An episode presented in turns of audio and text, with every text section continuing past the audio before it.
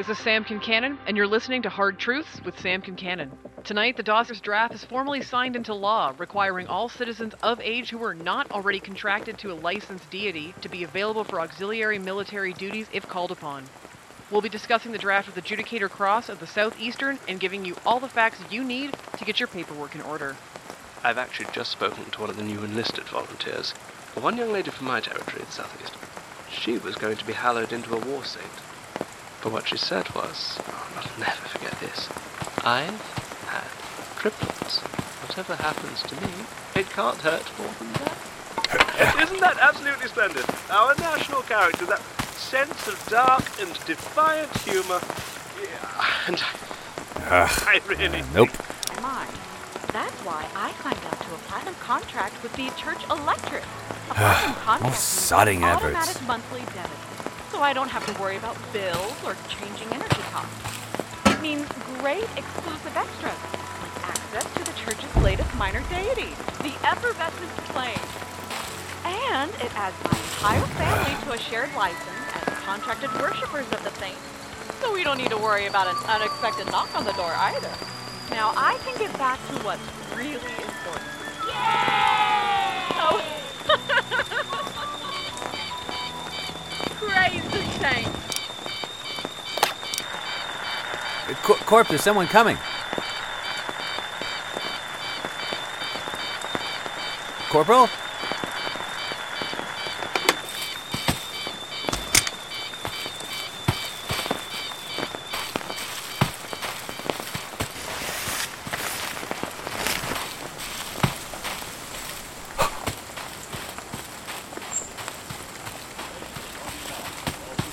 Ma'am, this is a restricted area. The shoreline is off limits. It's all been mined.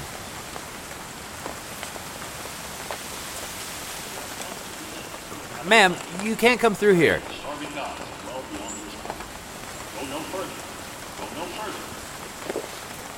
Stop walking. I, I, I will shoot you, ma'am. Please stop walking. Ma'am, Soldier, you will not shoot me, and you did not see me. I will certainly not set off any landmines on my way down the cliffs. When I make it down to the shoreline, there will be a motorboat waiting for me there with a full engine. The last word is absolutely clear on all these points. Don't you agree? I.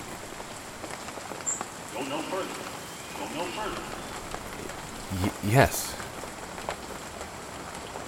Ye- yes, of course.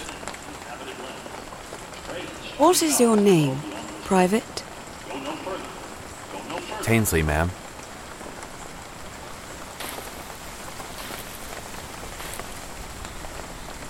You are a good soldier, Tainsley. Better than that, you are a patriot.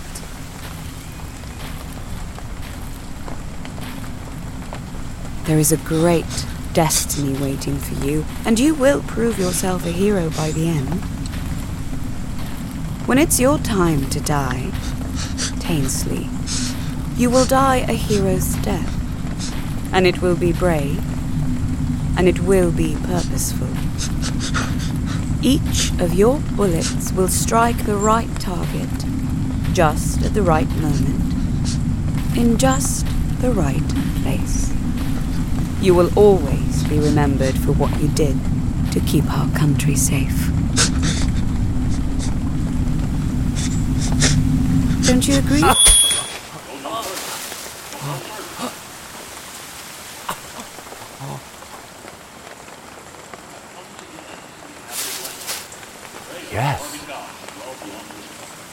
Thank you, ma'am. Uh, let me, uh, let me open the gate for you.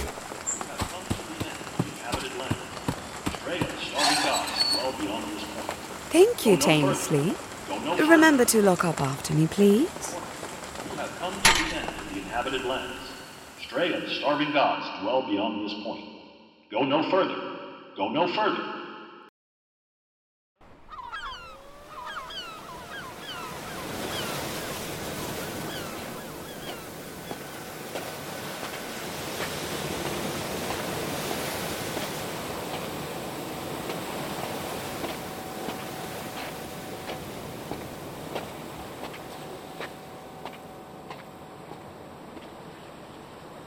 They're not lying, you know, when they say that the war is going badly.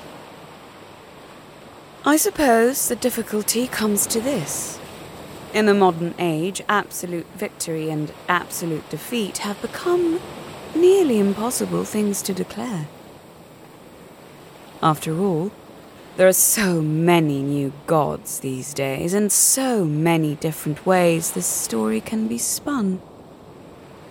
Someone, nobody wants to admit who, has already exploded the Channel Bridge, making a direct assault even more difficult and reckless. And so, both sides are for now content to focus on prolonged and devastating bombardment. Mass sanctification, fleets of god rockets spiraling up into the sky along the length of the coast. This is the sort of thing that can appear in newspapers and which we can all feel good about. And there are gods out here, too, lurking in the charred sand and swimming in the polluted water, who play their own part in making any land invasion a hopeless prospect. The peninsula favors the Torn Prince, that awful barbed wire deity whose stick figure angels patrol our country's northern beaches, catching up boatfuls of attempted invaders in loving steel tendrils, twisting tight. The Lingus Straits have evolved their love saints, chaining the poor whimpering things to floating sea mines, letting them drift and swim until they find an unlucky victim in the channel who they will pursue relentlessly, chasing one final explosive embrace. And now, the polluted air and smoke of the endless bombardments is beginning to twist these lands, which are already so extremely twisted. Wild new angels stalk the earth beyond the barricades, seeking reluctant offerings from military patrols or fleeing civilians. Licensed deities twist and deform, becoming something new which cannot be negotiated with, nor governed. A great strip of god haunted lunatic land is spreading from north to south from south to north on either side of the water. This is the war's one successful conquest, and nobody living will ever benefit from it.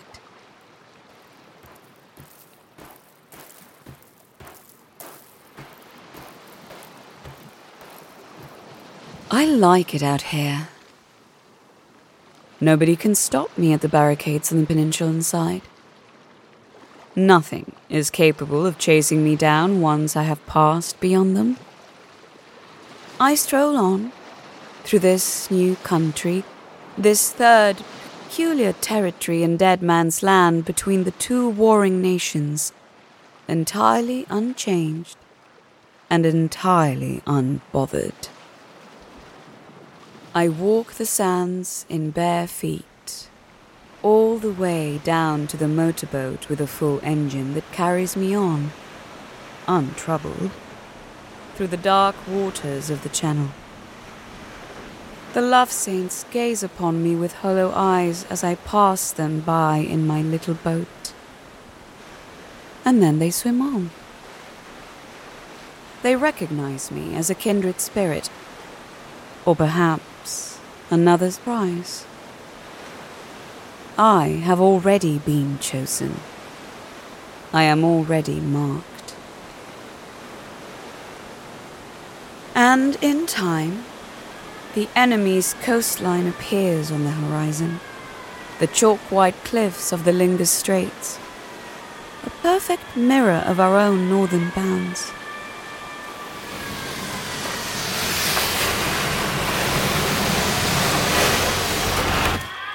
My boat washes up on the charred and broken beach.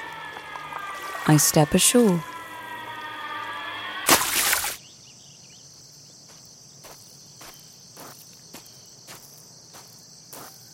With only a little effort, I pass beyond the bombardment zone and the CLS soldiers who briefly try to stop me.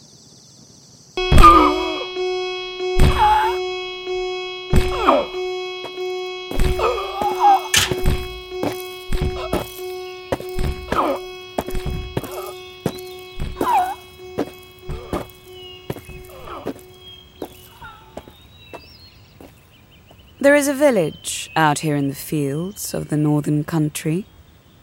A rotten little place with dingy whitewashed houses and a few tumble down farms. Sat amongst the fields just beyond the reach of the peninsula's god rockets.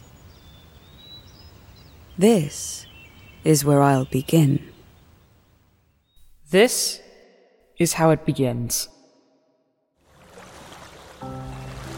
At dusk, in the mist and the cool, on the verge of the falling darkness, and a promised bride is standing here upon the empty flats of the lower delta looking out across the endless water. Maybe dial the game back a little on the endless water. She's been warned all her life about coming here, to the banks of the great nameless river. But the promised bride has no choice, because her groom has been stolen from her. Murdered by the enemies across the water, with a rifle in his hand and her locket dangling about his throat. Murdered by the same enemies that even now surround her village upon all sides, readying themselves for the next attack. The promised bride is crying because something, anything, needs to happen to stop what's coming for her people tomorrow. Her tears strike the dark water.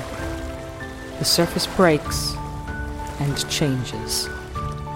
And in the spreading ripples, she sees a reflection that is not her own. Why are you crying? The trawler man asks. And when he's spoken, he turns the first of his faces away from her. Tomorrow is the day of going forth, the promised bride tells him, which means that tomorrow our foes will make their final assault. They will seize this land for their own. I know that I must fight, and I know that I must die in defense of my people and my community, and I am not afraid to die. But what use can my death be if our foes overrun us all the same? I am something frail, and I am something small. And even the final sacrifice of my body and spirit would not be enough to prevent our people from being conquered. Then become something else, the trawlerman says, with the first of his two faces. My currents are kind, and your flesh is pliant. I will make you something that cannot be conquered.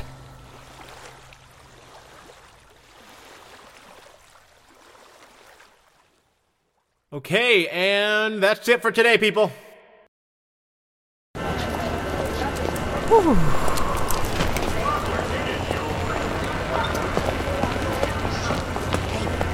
Silt Verses. I got silvers. Jim Marta da Silva, Sarah Griffin. Hey, you looking for Silt Verses? Bit of TSV? Yinan Shentu, Rhys Lawton, Felix Trench. Hey, I've got Dave Wilson. No!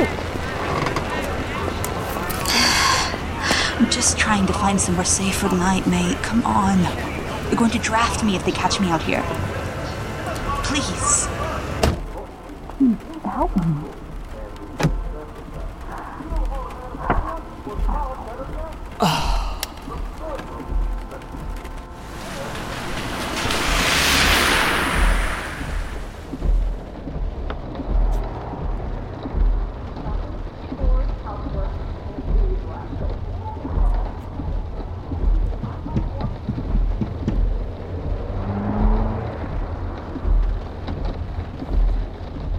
Glottage feels different now. Emptier, certainly. A particular kind of emptiness that nobody seems to want to talk about. Except when they say something like, It's so nice to be able to walk through the station without somebody coming at you begging for money. There's also a camaraderie, or maybe just the performance of camaraderie. The last war, we all recall, was a time when people came together as a community really took care of each other. So this, too, must be one of those times. There are air raid sirens and formal daily death reports that contradict the informal daily death reports. There are missile strikes lighting up the sky to the north of the city. And there are army trucks with cages and screaming faces that we will not think about too hard. Perhaps this will do us all some good, you know? Perhaps it'll bring us all together. There are days, it's absolutely true, when I feel like giving up. Days when I no longer feel entirely convinced that a lifetime in politics has been a life well spent. It's not that you've lost your humanity or anything like that, there's no point in being dramatic. Just a faint staining at the edges of your personhood. The patina of complicity weakening the hard steel rods that are supposed to be keeping you standing upright day after day in a field like politics. You drive past something new and something awful that you aren't supposed to think about too hard. The jeeps and the fresh faced soldiers and hasty checkpoints established for the new draft vagrants rattling the bars of the new cages that sit upon the truck beds. And you can't. You can do nothing whatsoever about it. Nothing to make those poor people's condition any better. But you feel as if perhaps you should have done something. As if you're to blame for the sights you're forced to turn your eyes away from. Even though they were here before you and they will most certainly outlast you. On days like these, I only have to gaze up at the seat of government itself, visible through the petrichoral parks of Glottage, and I begin to feel my resolve strengthen. Seventeen high white columns stood before a great casket of white marble, tall on the western side, collapsing in upon itself on the eastern side. The Moradame Palace was built some 400 years ago by High Adjudicator Egraman, who, as we all know, lost his mind, declared himself king of the unified peninsula, and then the very next day a god. Or the god king, or king of all the gods? He hadn't quite established the proper terminology. After we shot Egraman and buried him deep beneath the vaults of his own palace, we decided that while he might have been a maniac and fascist and utterly antithetical to our own principles of representative democracy, we did like what he'd done with all the columns. So, we kept the Moradin, and we installed a plaque about how the man's atrocities must, of course, never be forgotten. Then, in the last war, the Lingers hit the palace with a lucky suicide bomber saint, and the entire eastern side of the roof caved in, and we decided to keep the rubble around as well. As evidence of our courage under fire. Or just to remind ourselves of what foreigners were capable of. The Moradame's been subsiding ever since, collapsing in on itself year by year, losing corridors and back rooms to its own gradual decay. But it's too slow to be considered an emergency, and too symbolically important to ever truly be abandoned. A palace, a monument, and a ruin all at once. Like this country, a thing both living and dead, triumph of dogged motor function over sense. It looks like a hive, the Moradame, a swarming insect nest of white marble and neat cut grass. It's a reminder that I have to stay strong, and I have to pick my moments carefully, and there's no time to feel guilty about the things I cannot change. Because I have changed things. Incrementally, slowly, sometimes agonizingly slowly, which is the only way any change can truly last. Progress is a kind of a trick. Above all, it's a subtlety. Like a building in collapse, it needs to have already happened when you weren't quite looking. It needs to become a fact before it can be picked apart. And there are biting, scuttling things in the subsiding walls of the Moradame that come with their own offices and personal assistants. And if I give them an opening, I'll be devoured.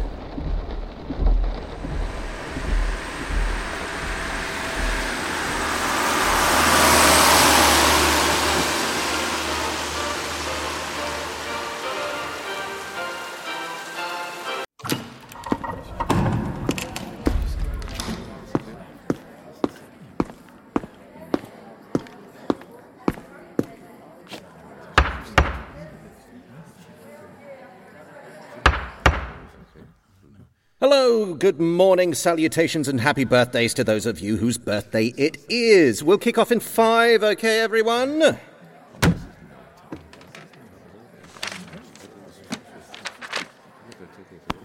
Press secretary, how are you? How are you? Hey, Cross, good to see you in town.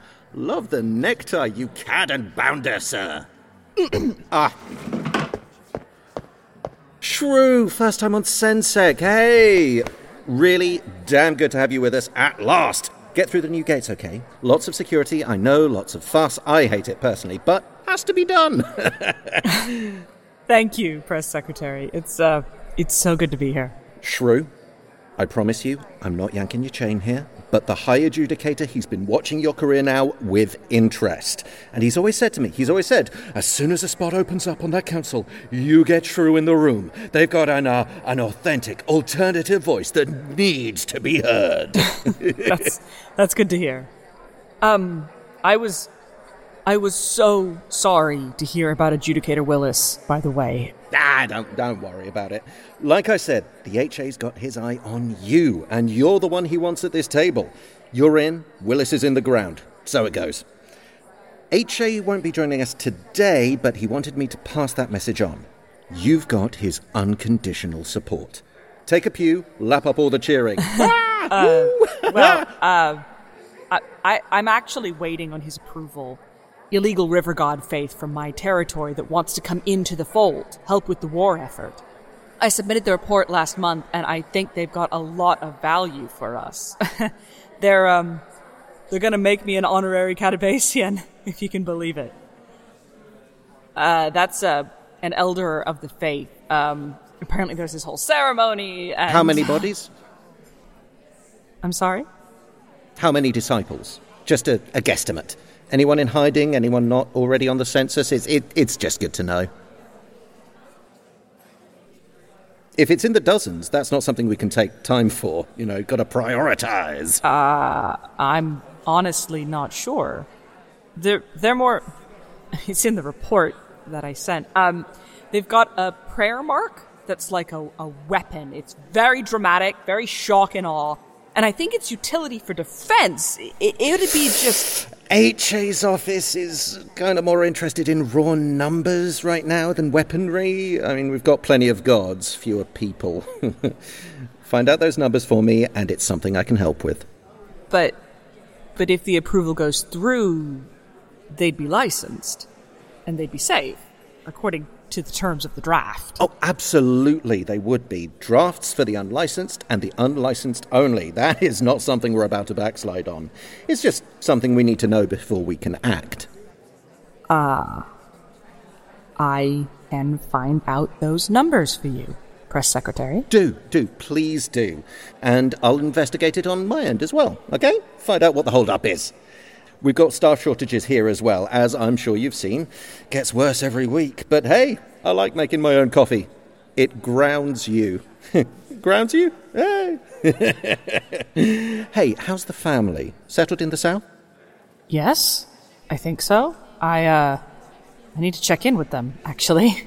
That's good, Shrue. That's good, because at a time like this, you know, what's really important is that we keep our people safe. Could be my kids are playmates with your kids, you know? Wouldn't that be sweet if they were playmates? Hey! Look, I've got to get started. It's been great to catch up with you, and let's talk more soon, okay? Take a seat, adjudicator.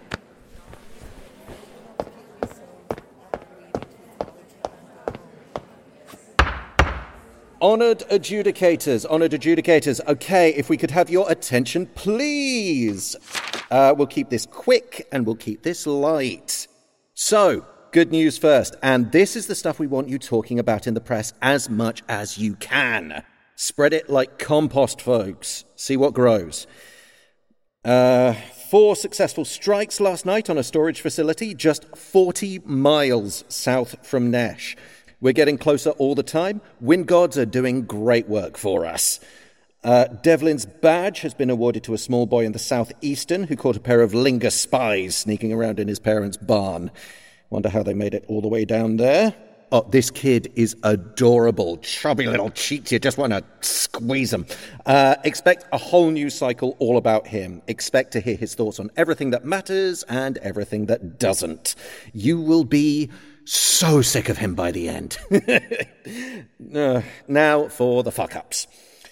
After the loss of the month of Langurs, the HA has let me know that there will be no further military experimentation upon time gods during the course of this conflict. Reassuring to us all, I'm sure.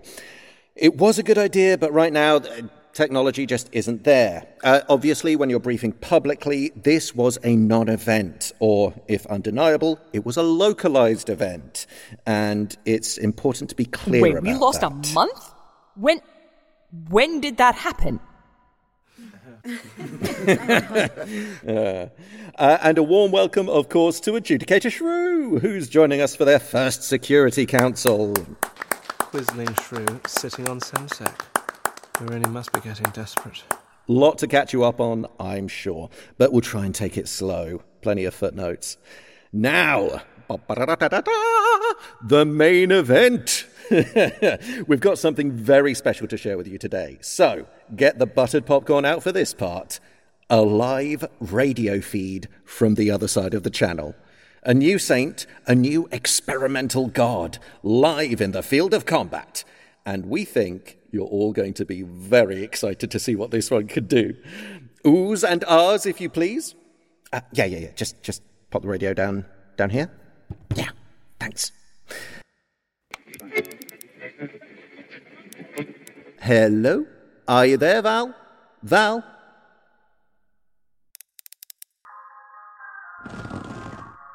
Hello? Are you there? Yes, I'm here.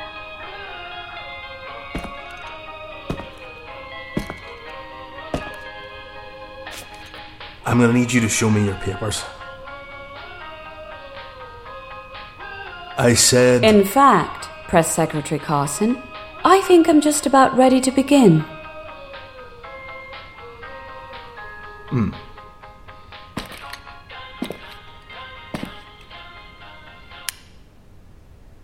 Folks, I'm gonna need everyone to clear the cafe. Head on out, take your turn in the sunshine. We've got officers waiting outside for you. Go on now, Timothy, Jane, you can finish your lunch in a little while.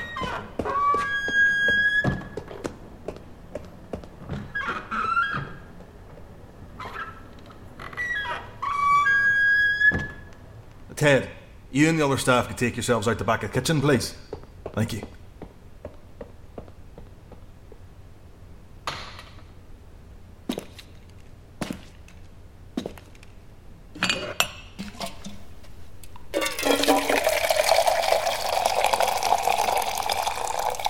Am I in some kind of trouble, Sergeant? What's your name, miss? Val. Do you have any papers identifying you as a citizen of the CLS, Miss Val? Afraid not.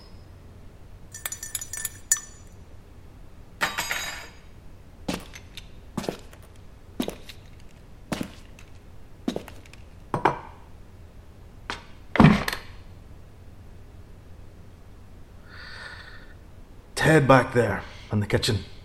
He was the one who called the station house. He told me he had a strange woman in here.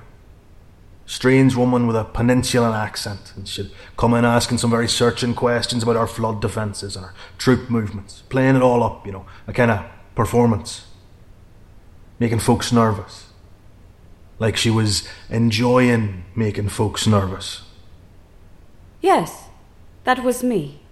And you are quite right. I am enjoying myself very much. You get to my age, you learn to read people. Two possibilities present themselves to me. First possibility, I'm looking at the most incompetent, half witted spy the pennies could ever think to send. A spy who's trying, for whatever reason, to get caught. Hmm. Are you still getting all of this, Press Secretary? Second possibility, you're a wandering derelict or something like that. Hoping to get yourself arrested for the sake of a warm cell and a hot dinner. More likely, hmm. But, Sergeant, I do not look like a wandering derelict. Do I? No, you don't. There is a third possibility, of course, which you have failed to consider. It could be that I am from the peninsula. I, in fact, have representatives of the peninsulan government listening into our conversation right now. And I was hoping to speak with you, Sergeant Loughton. I. Why me? It's a small town. Your keyring opens up the armory, the generator, and the emergency broadcast system. For any kind of sensible precision strike, you would be the first one to target. Uh, you're here to what? To, to kill me? Mm hmm. Mm. No, a little more than that. I am here to kill your town. Who are you? I am a living miracle, Sergeant. A hallowed relic, a saint, and a sacrifice. I bear my God's black and delicate marks of ink upon my flesh. I carry its fiery embrace in my racked and ruined heart. Lo, marvel at me.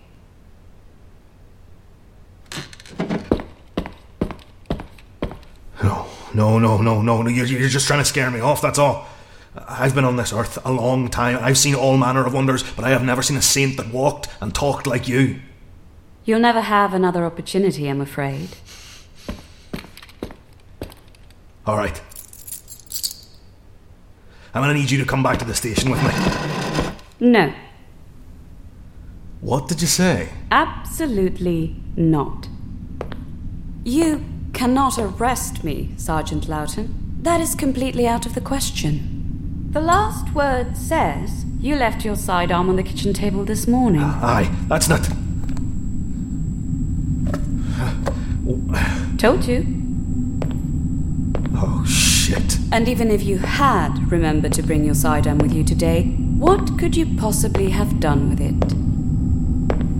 The last word says you lost your trigger finger in a thresher when you were ten. I'm sure it was painful.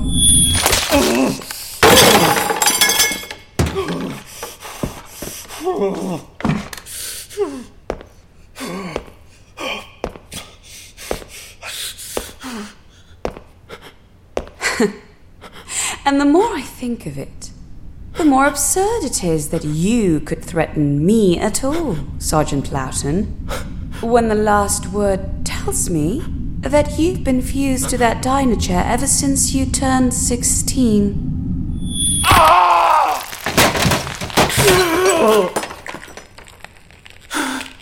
A strange and horrible thing, unheard of in this village or anywhere else in the CLS.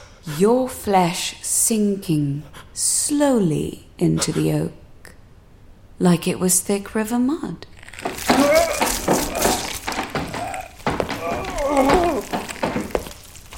Tried to free you, of course, but by the time the doctor arrived, the struts themselves had sunk further in, splintering beneath your skin, working their way into the bone of your spine. Your parents fed you for weeks, Sergeant Loughton, sobbing and praying, trying to figure out what god they could possibly have offended, watching as the oaken veins spread upwards and outwards through the armrests and seat and legs, hardening and cracking the changing flesh of your arms, your legs, your trunk. On the 18th day, your lungs became varnished wooden vessels, and you were no longer breathing. But your head remained hot flesh for a short while longer, Sergeant Loughton, stinking and lolling atop the polished frame of elm and bone that had once been something like a man.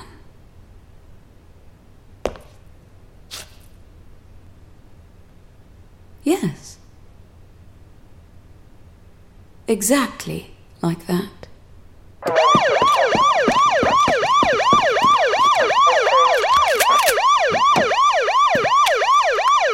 You're surrounded. Release Sergeant Loughton unarmed and surrender or we will open fire.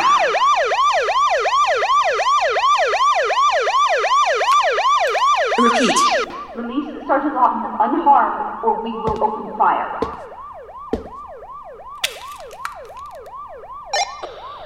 Officers, you cannot be here, and you cannot shoot me. You all slit your own throats in the bathroom mirror this morning, having spent a great many years struggling with the cosmic absurdity of serving under a dead man who is also a chair.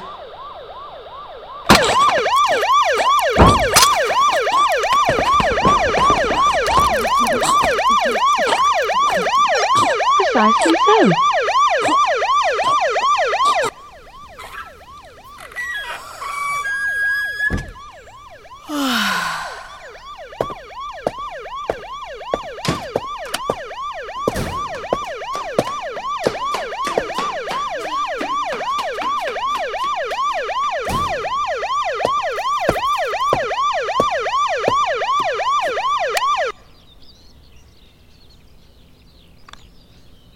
Hello? Hello, hello? Can everyone hear me? Good. Please listen closely.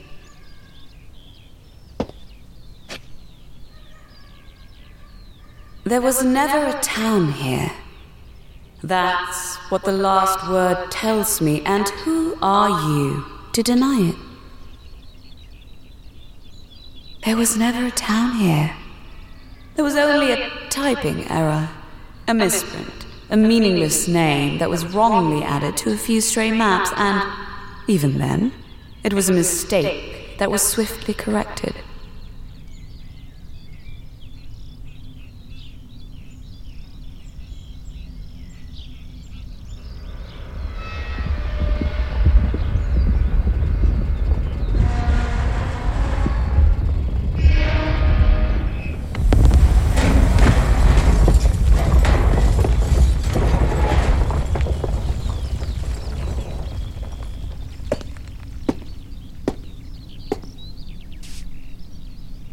There was never a town here. How could there have been a town here? so close to the polluted waters and choking in polluted soil, at the mercy of the changing winds, beset by the environmental corruption of the old wars, and now defenseless against the peninsula's bombardments. No civilized government would have ever allowed you to settle in such a place. Civilized government would have let you remain here so long. And if they had, you would have seen to it that they lost their power by vote or by fire, and you would have left this place far behind many decades ago.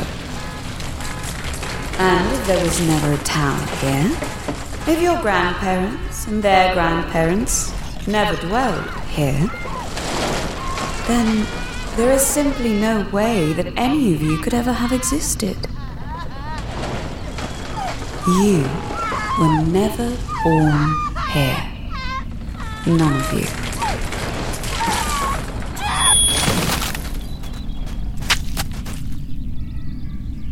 You never played on these streets. You never set foot in this dead earth. You were never unlucky enough to breathe in this dry and wilting air. You were never handed the gift of flesh, and you never bore the weight of bone, or anything at all. Any of this would have been a rank impossibility. None of it could ever have existed. None of you were ever born at all.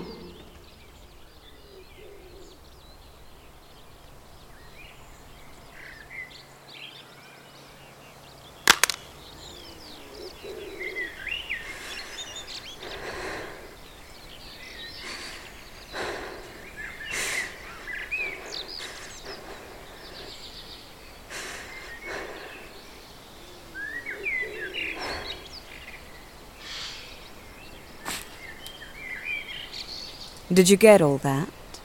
Press secretary?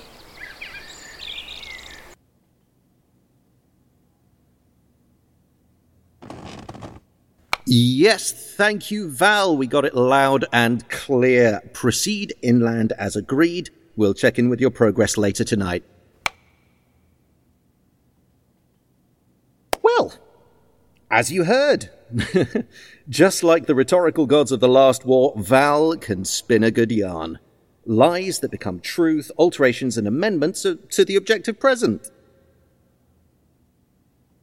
The ability to wipe out infrastructure as well as enemy combatants, well, that's it's welcome, although of course not groundbreaking. But what's got our scientists really excited about Val is how much of her agency she's retained in her sainthood.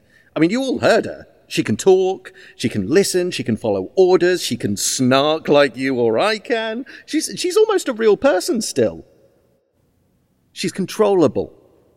And I think those of you in this room who've been staring at the battle reports with me can agree a war saint who's controllable is going to save us a hell of a lot of collateral. If she makes it far enough behind enemy lines, if she can get access to the encrypted comms of the CLS High Command, e- even the Universal Broadcast System, well, that is when, pew pew pew, we're really going to see some fireworks. Press secretary, um, a thought. You can even hit us with a couple of thoughts if you think you've got it in you, Cross. A saint that can follow orders more efficiently is a welcome development, of course. And I must insist upon being the first to congratulate our scientists on their well earned success. But humanity? Humanity isn't necessarily a helpful asset here now, is it? Humanity denotes vulnerability. I mean, I mean, what happens if they hit her with an airstrike, for example? True enough, Cross. True enough. She's not perfect. We know that. She still needs a mouth to lie. Like any saint, she's hardy, but she's not invulnerable. But, you know, we're working hard on replicating her already. So even if they do get lucky and take her out before she has a chance to speak, Can I say something? go ahead, Shrue. Just leaping right into it. No matter how verbose it is, this thing is is not human. It's the literalized expression of a concept. Its loyalty, by the definition of a saint, cannot be to us. and cannot be to the peninsula, but only to the image of its deity. We all know what a saint is, Shrue. And if Val proves herself to be something beyond that, then maybe, maybe we need to change the definition. Uh, maybe we call her a demigod or uh, a, a liar's messiah. A liar's messiah. Oh, I like that. That rhymes. We have released a liar's god into the Linger Straits with a staggering lack of concern for the consequences of that. It's like we haven't learned from the last war. The rhetorical gods, the wordsmiths, the silver tongued deities, we banned them for a reason. Their destructive impact was not limited to the CLS. We banned the old gods. The last word, it's a new god? But how do we know she isn't lying to us? How can we be certain that we're in control of her? I mean, shouldn't this all have gone through ethics and safeguards first? But it did, Shrue. We had Val up in front of ethics and safeguards last week. You were there for it. You've only forgotten that because she told you to forget it. Your partner and kids, they're all settled down south, right? But yes, you already asked me that. I don't see what that has to do. Are you with... sure, though, Shrue? I mean, how can you be certain that you had a family before last week when Val invented them for you? I. I'm kidding. I'm, ki- I'm kidding. I'm sorry, your face. I just. we don't do that to our own people. We'd never do that to our own people. Sorry, sorry. Okay, okay. Look, you have a family Shrue. They're real. They've always been real. Look, don't look so pale. I'm only yanking your chain. I'm sorry. I'm sorry. It's okay. Um, sorry. Oh. To answer your question, which is fair and valid, I might add, let's hear it from the horse's mouth. Okay. Um, are, are you there, Val? Val? Still here, Press Secretary. Ah, brilliant. Uh, do you mind telling us a little about all the safeguarding work we've gone through with you? Does someone doubt me? Not at all. If there is someone who doubts me, I will gladly speak to them directly. Just settling a few questions here for the benefit of the entire room.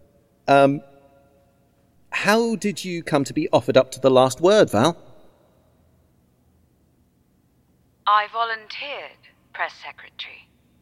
I wanted to serve my country however I possibly could. And I knew that my hallowing or my death would be of more use to the peninsula and the war effort than my mortal life could ever be. I signed the papers in full knowledge of what I was volunteering, and at no time was I in any doubt about my decision.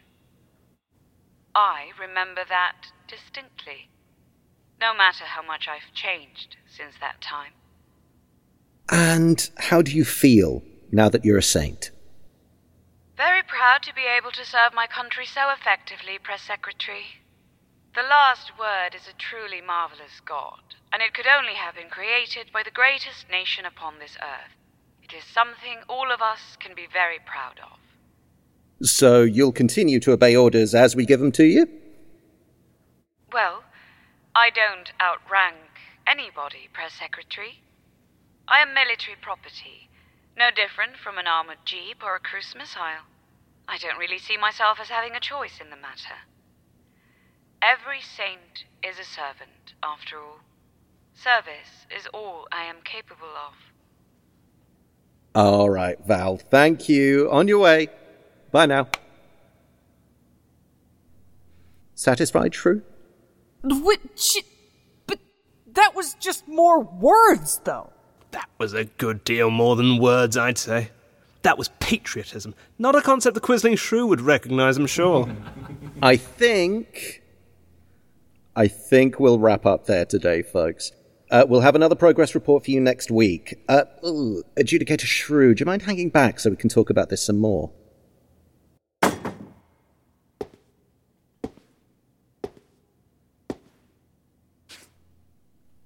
That was brave, you know. Just asking questions, Press Secretary. Brave questions. But the thing is, for me, Shrue, I, I, I guess the ultimate question it comes to this: Are you brave enough? I. After all, this time last year, as I recall it, you were on the radio talking about uh, jingoism run amok and the, the dangers of aggressive expansionism and how maybe we shouldn't be going to war with the Lingers at all. And now you're on Diane Stone's show week after week, going on and on about anti sacrificial reform and how this new martyrs cult is something we all need to be sympathetic towards. And in your first appearance at this council, you're talking back to the HA's office, which, which is your right, indeed. There's not many members of the legislatures who'd ever stand up for a cause they believe in. And you, you just keep on finding new causes to shout about. Ah, uh, thank you. But it's not real courage either, is it? You're making jabs, Shrue, but you're not taking punches. You're not committing yourself to the fight. You're relying on your position to protect you and decorum and discourse and all of the other fine things that the legislatures stand for above all. Whereas real courage, it only ever ends one way, right? You ever hear of an unbloodied martyr? so, if you think you've got it in you to show some real courage, Shrue, you, you might as well tell me now. Because what the government needs more than anything is bodies. And I do not want to have to waste weeks and months of my life tangling with someone who's determined to prove an obstacle to the rest of us. So let's fast track the inevitable. We can take you down to the hallowing sites today. you can fight and scream and be as courageous as you like, and your seat on the council, well, that could be freed up for someone who lacks your hero spirit.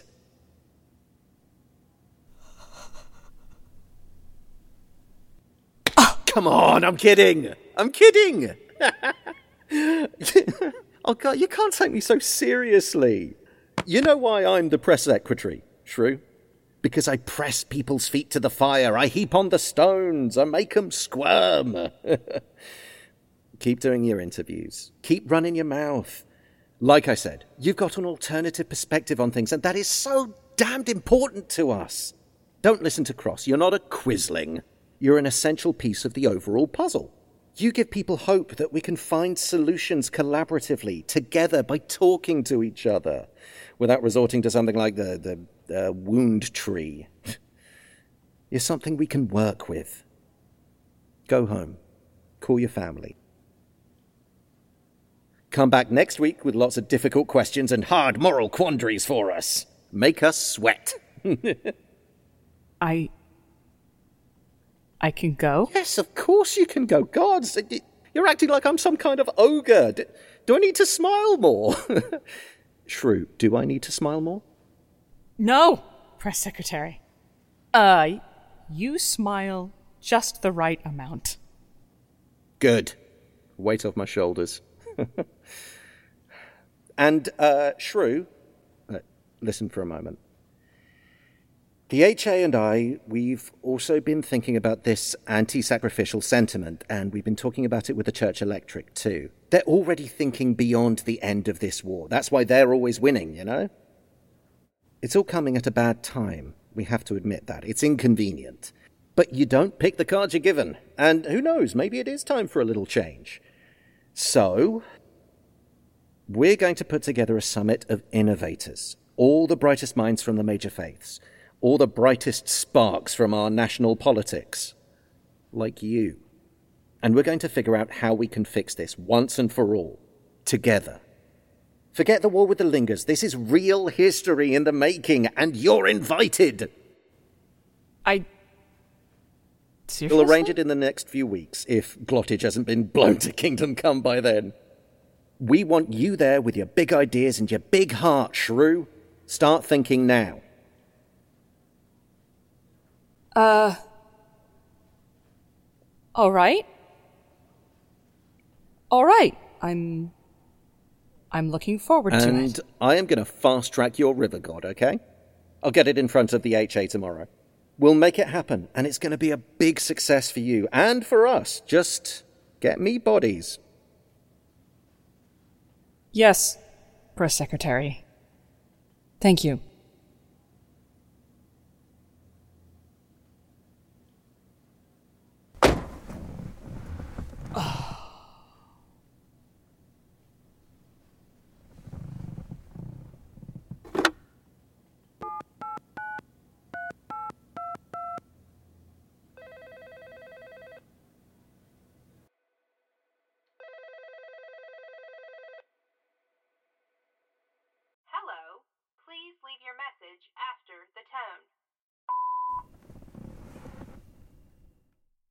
It's me.